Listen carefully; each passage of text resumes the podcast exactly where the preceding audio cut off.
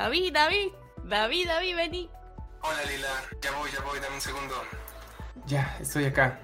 Este planeta está increíble. He encontrado un montón de artefactos extraños que se ven tecnológicos del futuro y aunque no sé muy bien para qué nos pueden servir, siento que van a tener mucha utilidad, así que hay que explorar un poco más. Y bueno, este planeta es muy interesante, me encantaría conocerlo. Hey Lila, David, ¿qué hacen por acá? ¿Cómo andan? Hola Sergi, qué bueno verte. Hola Sergi. Estamos listos para el despegue de la nave de los datanautas. Hola, mi nombre es Lila. Y yo soy David. Y, juntos, iniciamos el viaje al universo de la ciencia de datos.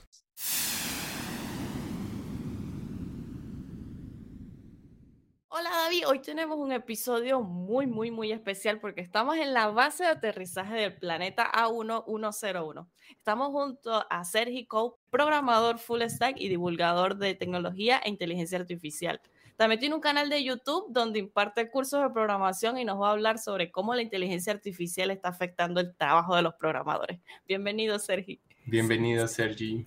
¿Cómo les va? La verdad que es un placer ser parte del podcast. Estuve escuchándolo por Spotify y yo me suscribí todo y la verdad está buenísimo. Así que muchas gracias por la invitación. Es un placer para nosotros tenerte acá. Sergi, es un gustazo tenerte acá en esta estación, que hayas aceptado nuestra invitación. En este episodio queremos hablar mucho sobre esto de la inteligencia artificial y cómo esto está afectando el flujo de trabajo de los programadores. Me gustaría que nos puedas compartir tu experiencia en tu rol como programador, cómo ha sido el antes y el después de tu trabajo como programador luego de este uso masivo de la inteligencia artificial. Bueno, la verdad que eh, todo este uso masivo ha sido increíble, no lo esperábamos venir, eh, creo que ninguno, y de repente estábamos todos estudiando programación y diciendo, van a salir constantemente nuevas herramientas, nuevas tecnologías, y siempre vamos a tener que estar estudiando. Algo que nos pasa a todos los programadores es eso, ¿no? El programador es el eterno estudiante, que no importa cuánto estudie y cuánto sepas, siempre el año que viene muchas de las herramientas caducan, ¿no? Pero la inteligencia artificial es un masazo sobre la mesa mucho más grande, porque básicamente, al igual que en otros rubros, ¿no? Lo que pasa a ser importante del programador es el entendimiento más global de cómo funciona la programación y no la información en sí, ya que la inteligencia artificial viene a darte todo el contenido y la información de una forma más servida, ¿no? Y lo que pasa a ser el programador es un poco a tener un rol más de organizador, de pensar en la idea integral, la parte más humana, ¿no? Justamente, la parte más creativa, entender el cliente, tratar de, tomar ciertas ideas sueltas y tratar de, organizarlas para poder, digamos, utilizar estas herramientas y ayudarse a sacar un buen producto. Justamente creo que lo principal que trajo la inteligencia artificial es el hecho de, de poder brindarnos productividad, ¿no? Ser más veloces y más efectivos. Y yo creo que el programador no se tiene que asustar, sino que tiene que ser inteligente y al igual que cuando salía una herramienta por mes, ahora tenemos que, ir estando a la vanguardia con todas las inteligencias artificiales y aprender a usarlas a todas. Sí, porque sale una diaria, si no es que más. Cada vez más rápido, ¿no? sí. Oye, y justo en este contexto, con tantas herramientas que cada vez inundan más el mercado, a veces no es tan claro saber dónde podemos aplicarlas, ¿no? Y vemos que salen muchas y muchas, pero al momento de concretar ya para algún proyecto suele ser difícil saber qué herramientas usar. No sé si tú nos puedes compartir algún proyecto en específico en el que usando algún modelo o varios modelos de inteligencia artificial hayas logrado un desempeño que hubiera sido significativamente mejor que si no hubieras usado ese tipo de tecnologías. Bien, sí, tengo dos experiencias distintas, una utilizando yo la inteligencia artificial y otra utilizando una especie de API, ¿no? O sea, una herramienta de terceros. Te cuento primero la de la herramienta de terceros porque realmente fue muy interesante. Yo hice un desarrollo para una empresa de seguros, ¿sí? En la cual, digamos, yo lo que tenía que hacer es hacer como un pasamano de información. Si bien, digamos, yo hice más que toda la parte de front-end, donde se iban a cargar los datos, y se iban a mandar los formularios, yo estaba consumiendo por el fondo una API de un tercero que iba a hacer control de fraude. Mira vos qué interesante. El control de fraude hace un tiempo se hacía mucho en base a estadísticas y por ahí era más, más rudimentaria y más dura la información, ¿no? Entonces decías, si se cumplen estas tres ítems o estos cuatro ítems, probablemente sea fraude. Pero en este caso, esta API realmente es increíble porque tenía, a través de un entrenamiento especial, había consumido miles y miles y miles de casos de seguros donde se había empleado fraude y eh, tenía la capacidad, con pocos datos dentro de todo, o sea, si bien le pasamos muchos datos, pero sigue siendo poco para detectar un fraude, realmente tenía una tasa de acierto muy, muy alta. Y esto fue increíble, es una aplicación dentro de todo mínima, y en pocos minutos o en pocas horas terminaba con un análisis completo de por qué podía ser fraude. La verdad que eso para una empresa de seguros no solamente le ahorra millones, sino que es increíble poder utilizar este tipo de herramientas para poder también elevar la productividad, por ejemplo, de un montón de empleados que estaban haciendo la parte de fraudes o, legales, ¿no? Por supuesto, a lo mejor los mismos empleados siguen estando, pero a lo mejor cumplen roles más relevantes o más importantes para que lo haga una persona y podemos pasarle a, a una inteligencia artificial este trabajo más costoso. Y por otro lado, bueno, mi trabajo también se ve afectado, por supuesto, con herramientas de inteligencia artificial. Por, por ejemplo, un montón de cosas que, que, yo hago a diario, como por ejemplo, te doy a dar un caso muy específico, que es el tema de moquear, eh, o sea, hacer información falsa para hacer una pantalla, por ejemplo. Si yo necesito hacer una pantalla y el backend todavía no está listo o no tengo una API para consumir, un montón de veces yo tengo que hacer información falsa y demoro mucho en hacer esa información falsa. En cambio, yo agarro ChatGPT y le digo, che, mira, yo necesito una información falsa. Con esta información y que me mandes de tal forma la, la, data, pum, haces un enter y ChatGPT te arma todo el moqueo. Entonces, eso me ahorraba minutos o tal vez horas de trabajo y eso creo que ha sido un impacto significativo a la hora de, estimar la cantidad de horas que uno trabaja y también poder concentrarse ¿no? en, en cosas más importantes que estar haciendo datos falsos. Justo me parece muy interesante este contraste que haces porque estas tecnologías sí le van a servir mucho a las empresas grandes que les van a ahorrar mucho trabajo, incluso mano de obra, pero también este otro ejemplo que tú nos mencionas me parece más interesante porque son proyectos personales que quizás alguien antes no hubiera podido tomar porque representaba mucho más trabajo formar un equipo que estuviera pendiente de muchas cosas, pero con estas tecnologías ya una sola persona puede hacer mucho más y puede hacer un proyecto más grande que antes hubiera costado mucho más con muchos menos recursos y tiempo invertido, ¿no? Exacto. Y justo esto que menciona Sergi divide como que a, a, los, a la audiencia, a, a, los usuarios de alguna manera, divide a los usuarios en dos grandes posturas, los que están a favor y los que por ahí le da miedo.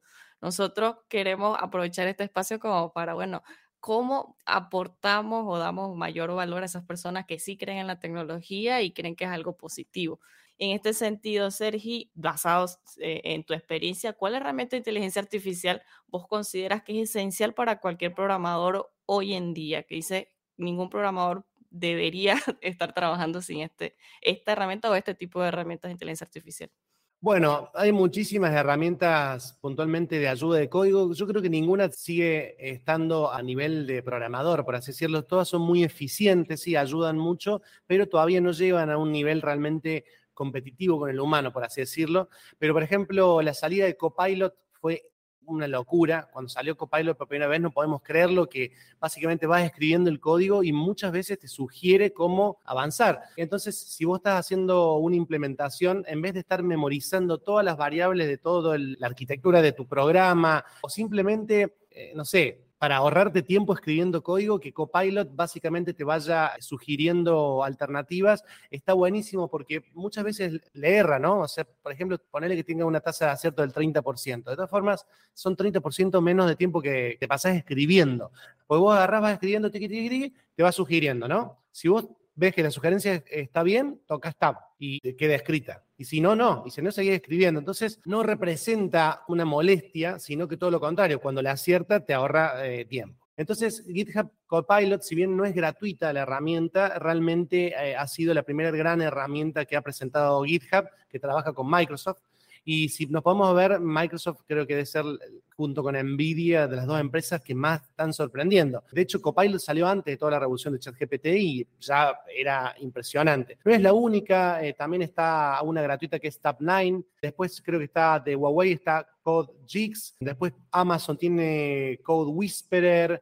Eh, bueno, después Google tiene Alpha Code. O sea, cada empresa sacó su versión de Copilot, aunque creo que sigue siendo la mejor Copilot también tiene que ver con que se basa en los repositorios reales de usuarios reales para poder entrenarse y creo que eso lo hace más competitivo que creo que, por ejemplo, AlphaCode utiliza esta tecnología de aprendizaje profundo en la cual se lo va recompensando al algoritmo en base a, a cuando va teniendo digamos, resultados positivos, entonces se autoentrena, ¿no? Es distinta la forma en la cual se llegó al éxito de AlphaCode con GitHub Copilot, que GitHub Copilot sí se entrenó con datos reales de, personas. Entonces, un poco, bueno, esas son las tecnologías que creo que más hay que tener en cuenta, pero no son las únicas. Por ejemplo, también, no sé, a la hora de, de, mandar un mail. Yo te voy a dar un ejemplo que, por ejemplo, parece que no es de programador, pero nosotros programadores mandamos un montón de mail, hacemos un montón de documentación y vos te reís, pero un montón de veces la parte que un programador más, más se cansa es eh, haciendo reuniones, eh, generando contenido para mandárselo al cliente. Y por ahí ChatGPT te puede llegar a ayudar, por ejemplo, haces un mail redactado con pocas ganas y se lo pasa a ChatGPT y le decís, ¿me podés ayudar a terminar de hacer este mail para que sea suficientemente correcto para mandárselo a un cliente? Y yo lo he hecho. Un montón de veces me ha ayudado a hacer documentación porque es una parte que a lo mejor es el final, uno está cansado y le decís, me haces el README en Markdown para poder subirlo a GitHub y muchas veces te ayuda a ser parte de, del trabajo y está buenísimo. No, y está bueno que menciones justo eso de esas tareas que el programador por ahí le está relegando a, a, la inteligencia artificial. ¿Cuáles serían esas actividades que según tu experiencia el programador todavía no puede relegárselo a la inteligencia artificial? Bueno, eso es clave. Primero principal, esto un poco meme lo que voy a decir, pero si el cliente no sabe nunca qué quiere una aplicación, nosotros estamos salvados los programadores, porque nosotros somos los que tenemos que tratar de entender lo que no saben los clientes que quieren, ¿no? Igual que los diseñadores. El diseñador está salvado en inteligencia artificial, porque el cliente nunca sabe lo que quiere. Siempre te dice una cosa, después te cambia, después este, después el otro. Entonces yo creo que un poco la creatividad, lo humano, nunca va a ser reemplazable, ¿no? Porque el cliente siempre te va a necesitar a la hora de interactuar con las inteligencias artificiales, por más poderosas que sean, uno siempre tiene que bajar todas esas ideas sueltas a tierra, más allá de que la inteligencia artificial reemplace justamente tareas propias de la inteligencia humana, yo creo que es propio del humano la imperfección y esa cuestión caótica hace que termine decantándose por productos muy relevantes a la hora de, la venta. Por ejemplo, si vos estás buscando un producto muy eficiente o muy bueno, normalmente siempre sale de brainstorms, o sea, de charlas de muchas horas, de un, una catarata de ideas. Y yo creo que esa necesidad de la discusión, de la imperfección, de ideas que se construyan de a poco, va a seguir siendo parte muy humano y creo que hoy en día es irreemplazable. Sí, seguramente, porque justo como dices, estas partes que se pueden automatizar quizás son las más mecánicas, pero toda la parte creativa sigue siendo nuestra responsabilidad. Pero quizás este cambio que está surgiendo, del que estamos hablando, también puede sacar un poco de sus planes a quienes estén hoy en día decidiéndose a aprender por este camino y quizás cambiando ya un poco más el tema hacia algo más cercano a, a lo que tú trabajas y el contenido que tú generas. Quisiera que nos hablaras un poco de un roadmap que podría seguir alguien que hoy diga quiero aprender a programar y teniendo en cuenta todos estos cambios que están surgiendo, ¿qué podría sugerirle? Bueno, el roadmap mucho depende para qué lado quiere ir un programador. Viste que hoy en día es otra cosa que, que, que, quería comentar. Ser programador también es muy amplio, ¿no? Porque hay, sí. hay de todo. Uno puede ser, por ejemplo, si te querés dedicar de lleno a la inteligencia artificial, podés hacer investigación de datos, data analysis, científico de datos, estudiar automatizaciones, que es mucho lo que está relacionado con esto. Y si no, también podés trabajar más del lado del cliente, ¿no? Por ejemplo, ser front-end, hacerle una landing page a una empresa, Depende mucho qué es lo que uno quiera hacer, cuál es el roadmap que va a elegir. Pero principalmente, normalmente lo que se suele decir, digamos, del roadmap, normalmente es primero elegir qué es lo que más te gusta, ¿no? Dentro de, de la rama y a partir de ahí elegir la tecnología más base e ir creciendo hacia lo que es un framework. Por ejemplo, en el caso de dar un caso puntual para decirte tecnología, en el caso de ser desarrollador front-end, para hacer landing page o para hacer la parte que va a, consumir el consumidor final o el cliente, uno puede estudiar primero lo que es HTML, CSS y JavaScript para poder hacer la, las páginas web y después elegir un framework, por ejemplo, uno muy popular como React y Next, y de esa forma eh, tener un stack mínimo para poder generar eh, aplicaciones competitivas, ¿no es cierto? Y de esa forma poder salir al mercado a competir como programador. Pero no es mínimo esto porque, por ejemplo, ChatGPT será lo maravilloso que hay atrás en una caja negra, pero sí hubo un programador front-end que hizo la página donde podemos escribir, ¿no? Y esa página que podemos escribir, por ejemplo, está hecho con Next y Next está hecho por un argentino. Eso es increíble, wow. o sea, la cuestión de la programación termina siendo partícipe necesario, ¿no? El front-end es necesario, el back-end es necesario, la inteligencia artificial es necesaria. Y creo que el roadmap, bueno, obviamente depende mucho qué es lo que te gusta. Muchas veces me preguntan, ¿qué es lo que más plata da? Siempre me preguntan eso, ¿viste? En la red. ¿Qué es lo que más plata da para, para hacer eso? Yo le digo, mira, si vos pensás así, está hasta las manos, porque la programación es más difícil de lo que parece y es más linda de lo que parece. Entonces, si vos elegís algo que te guste mucho, no vas a estar trabajando, vas a estar todo el tiempo descubriendo cosas emocionantes. En cambio, si vos elegís algo por plata nomás, se te va a hacer re difícil porque la programación es mucha disciplina, muchas horas de la cola sentada en la silla. Entonces, bueno, el roadmap mucho depende, ¿no? De eso, de la pasión que uno tenga relacionado con las ganas que tenga de hacerlo, ¿no? Y sí, de hecho, una de las cosas que nosotros nos preguntábamos cuando estábamos preparando la entrevista es, bueno, el programador, como vos mencionabas al inicio de esto, como organizador de información, ¿no? Tiene un, su lado creativo, su lado técnico, pero ¿cómo esto puede ir cambiando gracias al uso masivo de la inteligencia artificial de aquí a unos cinco años. No sé, según tu experiencia, ¿qué partes de ese roadmap o la parte técnica por ahí no van a ir estudiando tanto? No sé si los lenguajes como tal de programación van a ir cambiando, van a surgir nuevos lenguajes, nos vamos a convertir más en prompter engineering, todos los, los que queremos ser programadores, o cómo vos ves, según tu experiencia, que va a evolucionar esto de aprender a programar, indistintamente del área que escoja cada persona.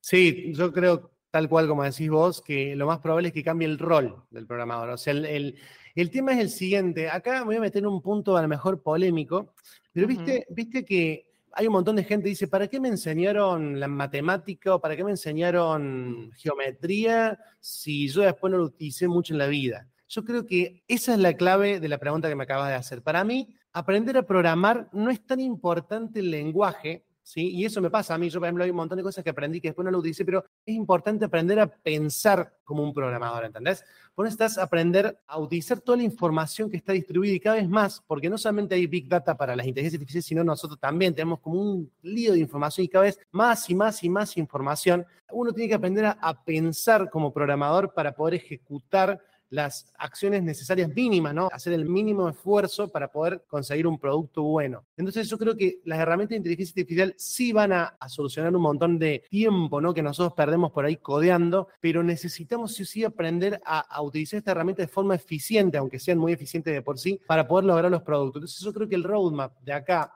a 5 o 10 años va a ser cada vez más, como decís vos, Prompt Engineer o digamos como más managers de todas estas tecnologías para poder generar un producto, pero no creo que el programador deje de ser programador, pues necesita esta cuestión conceptual que creo que, es esta cuestión ¿no? de tomar un cliente, saber el producto que quiere conseguir y transformarlo a través de las herramientas que van a ser cada vez más avanzadas en un producto competitivo y que conforme al cliente, porque muchas veces el cliente quiere algo puntual y uno tiene que conseguirlo. Entonces, sí vamos a migrar cada vez más a Prompt Engineer, como decimos, digamos, vamos a hacer cada vez más no code o low code o algo más arriba del codeo, pero no por eso vamos a, perder la importancia de cómo llegar al objetivo que creo que un programador lo necesita. Seguramente el frontend tendrá herramientas que generen páginas cada vez más lindas y con eh, toda la experiencia de usuario más resuelta, o backend que tengan una seguridad mucho más compleja, etcétera, etcétera, etcétera, pero sí o sí el programador va a tener que seguir teniendo esa responsabilidad a la hora de la arquitectura del producto. Sí, y bueno, gracias Sergio, porque esto responde de cierta manera a esas dudas que a veces nos llegan a nosotros, como que vale la pena ponerse a estudiar programación hoy en día si todas las inteligencias artificiales te resuelven todo. Pues no, chicos, estudien. Ese es el consejo. Creo que el dueño o el CEO de OpenAI dijo, ahora dentro de poco vamos a poder ser todos programadores. Yo difiero con eso por esto que te digo. Yo creo que la persona siempre tiene que prepararse cada vez más. Hay un doble camino. Por un lado, uno tiende a ser cada vez más vago, porque cada vez hay más facilidades, pero yo creo que eso es contraproducente, porque si uno es cada vez más competitivo y cada vez se prepara más a nivel intelectual, ¿no? A nivel de resolución de problemas, creo que a la larga va a poder crecer en carreras cada vez más complejas, porque cada vez se vuelve más abstracto. Esto no sé si ustedes coinciden, pero es como cada vez el nivel de abstracción sube, aunque parezca más fáciles las soluciones. Exacto. Sí, justo. O sea, puede que haya muchas herramientas, pero si no sabes usarlas e integrarlas en un camino claro que te lleve a un producto claro y como a concretar ese proyecto que tienes, pues de nada sirve que haya todo eso. Y un poco de la mano con eso que venías hablando, uno de los impactos que yo siento que está teniendo esto es que se está generando demasiado spam, ¿no? Como ya hoy en día es tan fácil generar contenido, digamos, una búsqueda de Google acerca de artículos de algún modelo de inteligencia artificial en específico. Últimamente yo siento que solo me lleva a artículos generados por IA y se nota cuando un artículo es generado por IA y cuando el tipo de contenido al que te estás enfrentando es un poco de menos calidad que un contenido pensado como más puntualmente y con más trabajo detrás, ¿no? Y quisiera preguntarte en ese sentido, ¿cómo ves el impacto a largo plazo de la IA en la programación y en la industria del software en general? ¿Crees que también se empiece a ver como esta creación masiva de productos un poco de menos calidad o cómo ves que vaya a influir? Sí, sí, tal cual, coincido exactamente con lo que voy a decir. Yo creo que sí hay una tendencia a apoyarse en ciertos éxitos, ¿no? Ha, sido exitoso el, tema de, de, poder hacer menos trabajo a la hora de redactar un texto, menos trabajo a la hora de hacer una aplicación, pero si uno utiliza siempre la misma fórmula, deja de ser efectiva. Si bien hay libros y libros y libros de estudio de un montón de cosas, fíjate, por ejemplo, cómo fue cambiando la oratoria. Antes de que existieran las pantallas gigantes, fíjate cómo eran los oradores de los años 40 y 50, los grandes eh, dictadores, ¿no? Cómo movían las manos, gritaban, y eso era lo que era efectivo en ese momento. Hoy en día eso es totalmente poco efectivo, al revés, uno ve a alguien gritando y moviendo las manos y es poco efectivo en la hora de la oratoria. ¿Por qué? Porque la tecnología avanzó, ahora hay un micrófono, todo el mundo escucha bien, ve las pantallas. Entonces, hoy en día lo más efectivo a la hora de la comunicación, sí, que también un poco es lo que me digo yo, estar tranquilo, ser natural, tratar de conectar de forma empática. El orador cambió, por ejemplo. Y yo creo que la tecnología tiene ese sesgo también. O sea, ¿cuál es el sesgo de la inteligencia artificial?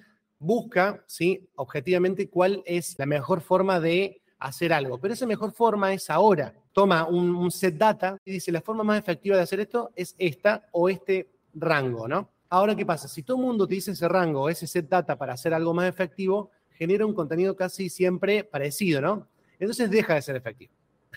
es loco, pero psicológicamente creo que funciona así. Si todo el mundo hace algo efectivo para el 2023, en el 2024 no lo va a hacer. Por ahí va el agotamiento de la inteligencia artificial que estamos buscando ahora. Yo creo que sale tan rápido los productos de inteligencia artificial que se empiezan a agotar cada vez más rápido también. Que nos den soluciones tan rápidas generan soluciones que caducan más rápido también. Por ejemplo, a la hora de vender un producto, a mí me da menos ganas de comprarlo si 10 personas me ofrecen el mismo producto con la misma forma, ¿viste? Entonces yo creo que ahí vuelve lo humano a ser importante. Va a tener que verse, hay que buscar una vuelta rosca, hay que buscar una forma de sobrellevar un problema a corto plazo que va a tener los resultados monótonos de las IA. Pues una tendencia muy marcada, pero sí, hay que buscar es conservar la originalidad Sí, y cómo sugerís mantener esta originalidad que comentaba David. O sea, cómo planteas una, no sé si solución o un cambio de tendencia, evitar caer en eso. Ahí creo que está el tema humano. Yo creo por eso cada vez tenemos que utilizar todas las herramientas que salgan para poder mejorar el trabajo que ya venimos haciendo. Creo que se viene en futuro la simbiosis. Creo que todos estos productos que están sacando realidad mixta, que tienen como objetivo hacer que el humano tenga una experiencia más virtual, ¿sí? mezclada con la realidad, sí van a ser efectivos a mediano plazo porque justamente el humano tiene que potenciar las habilidades que ya tiene. Yo creo que la inteligencia artificial no va a poder reemplazar al humano, pero el humano no va a poder nunca luchar contra la inteligencia artificial. Creo que sí o sí viene una etapa de simbiosis. Así como cuando salió la cámara de fotografía, un montón de gente que hacía retratos hizo seguramente una protesta, no sé, esto es inchequeable, ¿no? Inchequeable. Pero hizo un paro y cortó ahí la 9 de julio y dijo, che, loco, me están dejando sin laburo porque salió la, la cámara de fotos. Creo que un poco viene por ese lado, ¿no? No tiene sentido ponerse a reclamar, no, las inteligencias artificiales, hay que prenderla a fuego. No, no tiene sentido. Hay que hacer una simbiosis y, bueno, un montón de fotógrafos fueron mejorando y un montón de gente es competitiva en la fotografía ahora y cada vez hay mejores retratos y mejores herramientas y el que mejor edita. Bueno, la inteligencia artificial va a pasar lo mismo. El mejor algoritmo, el mejor promptero, no sé cómo se dirá, pero bueno, uno entiende. Viene una simbiosis muy grande y bueno, yo creo que sí va a ser cada vez más rápido el proceso, ¿no? En este contexto, ¿qué tú le recomendarías a ese programador que por ahí todavía no, no acepta esta idea de que vamos a hacer uno con la inteligencia artificial? Vamos a hacer esta simbiosis con la inteligencia artificial. ¿Vos cómo le sugerís avanzar para dejar esas creencias? Lo que te voy a decir es rarísimo, pero a mí me genera mucha contradicción que un programador no acepte ¿no? el avance tecnológico. No, no, sé si les pasa a ustedes, pero es como que no entiendo cómo los programadores pueden ser conservadores a la hora del avance tecnológico. Pasa, ¿eh? Y pasa mucho. El mejor consejo que les puedo dar es tomen un montón de experiencias de un montón de gente que ya está probando todas estas herramientas y vea que puede aumentar la productividad, la creatividad, que puede, en vez de estar horas y horas y horas haciendo tareas automatizables o irrelevantes frente a una computadora, que por más cuestión artesanal y, de amor que pueda llegar a tener uno, que bueno, también eso pasa un montón de, gente que hace artesanías o hace cerveza, en vez de comprar una cerveza industrial, hace su propia cerveza, creo que también va por ese lado, ¿no? Es como que no quiere perder la cuestión artesanal de codear. Yo creo que eso está muy bien, pero a la hora de ser competitivo, que finalmente para eso uno trabaja, ¿no? Necesita poder, digamos, amigarse de las herramientas nuevas y esto va a seguir pasando y en algún momento todo este tipo de herramientas terminarán eh, colapsando trabajos que existen hoy en día y es lo natural y es lo normal y, y no pasa nada. No, no hay que aferrarse al pasado, por supuesto uno tiene que ser consciente de uno de dónde viene, es importante para saber la identidad de uno, estar consciente del presente y también, digamos, aceptar el futuro aunque cada vez, digamos, el cambio de paradigma se venga más fuerte, creo que lo mejor que uno puede hacer es amigarse con estas herramientas y emplearlas porque va a sacar la mejor versión de vos mismo. Y si vos lograste ser un excelente programador con las herramientas que hay ahora, probablemente seas un gran programador con las herramientas que se vengan, porque es innato de uno buscar soluciones y el programador es un buscador de soluciones, ¿no? La creatividad es lo más importante, creo, en un programador eficiente y, exitoso, y creo que las herramientas estas vienen para sacar el lado más creativo del humano, porque uno va a poder dedicarse más de lleno a esa parte linda que tiene la programación. Hermoso. Quería sumar una idea que se usa mucho más en negocio, que la idea de océano azul, no sé si la has oído mencionar. Eh, la idea, ah, sí. sí. la idea parte de que los, los, mercados que son competitivos, si están en un océano, pelean entre ellos y derraman sangre y el agua se convierte en un océano rojo. Entonces la idea es invitar a, a los otros actores, bueno, ¿qué tal si nos alejamos de este océano rojo lleno de sangre y nos acercamos a océanos azules? Capaz esto que estamos viviendo es parte de eso. Estamos viendo un montón de sangre en el océano, un montón de inteligencias artificiales que están tratando de ganar terreno, pero tal vez hay unos espacios de, océano azul donde el programador, de alguna manera, que podemos extenderlo a todos los actores, pero ahora el programador es como que el tema central de este episodio, debería tener los ojos abiertos a ese espacio de oportunidad. De bueno, no me niego a esto, capaz acá no, no me siento cómodo, pero voy a buscar mi, mi océano azul donde tenga más oportunidades para crecer. Quería dejar esa idea. Me gusta, me está buenísimo. Compartirla. muchas gracias, Sergi. Bueno, la verdad que, bueno, estoy muy agradecido por el espacio, la verdad que muy contento de ser parte del podcast, además de haberlos encontrado en este planeta recóndito. la verdad que, bueno, un placer para mí y bueno, así que nada, nada más que agradecimientos para, para el cierre del podcast.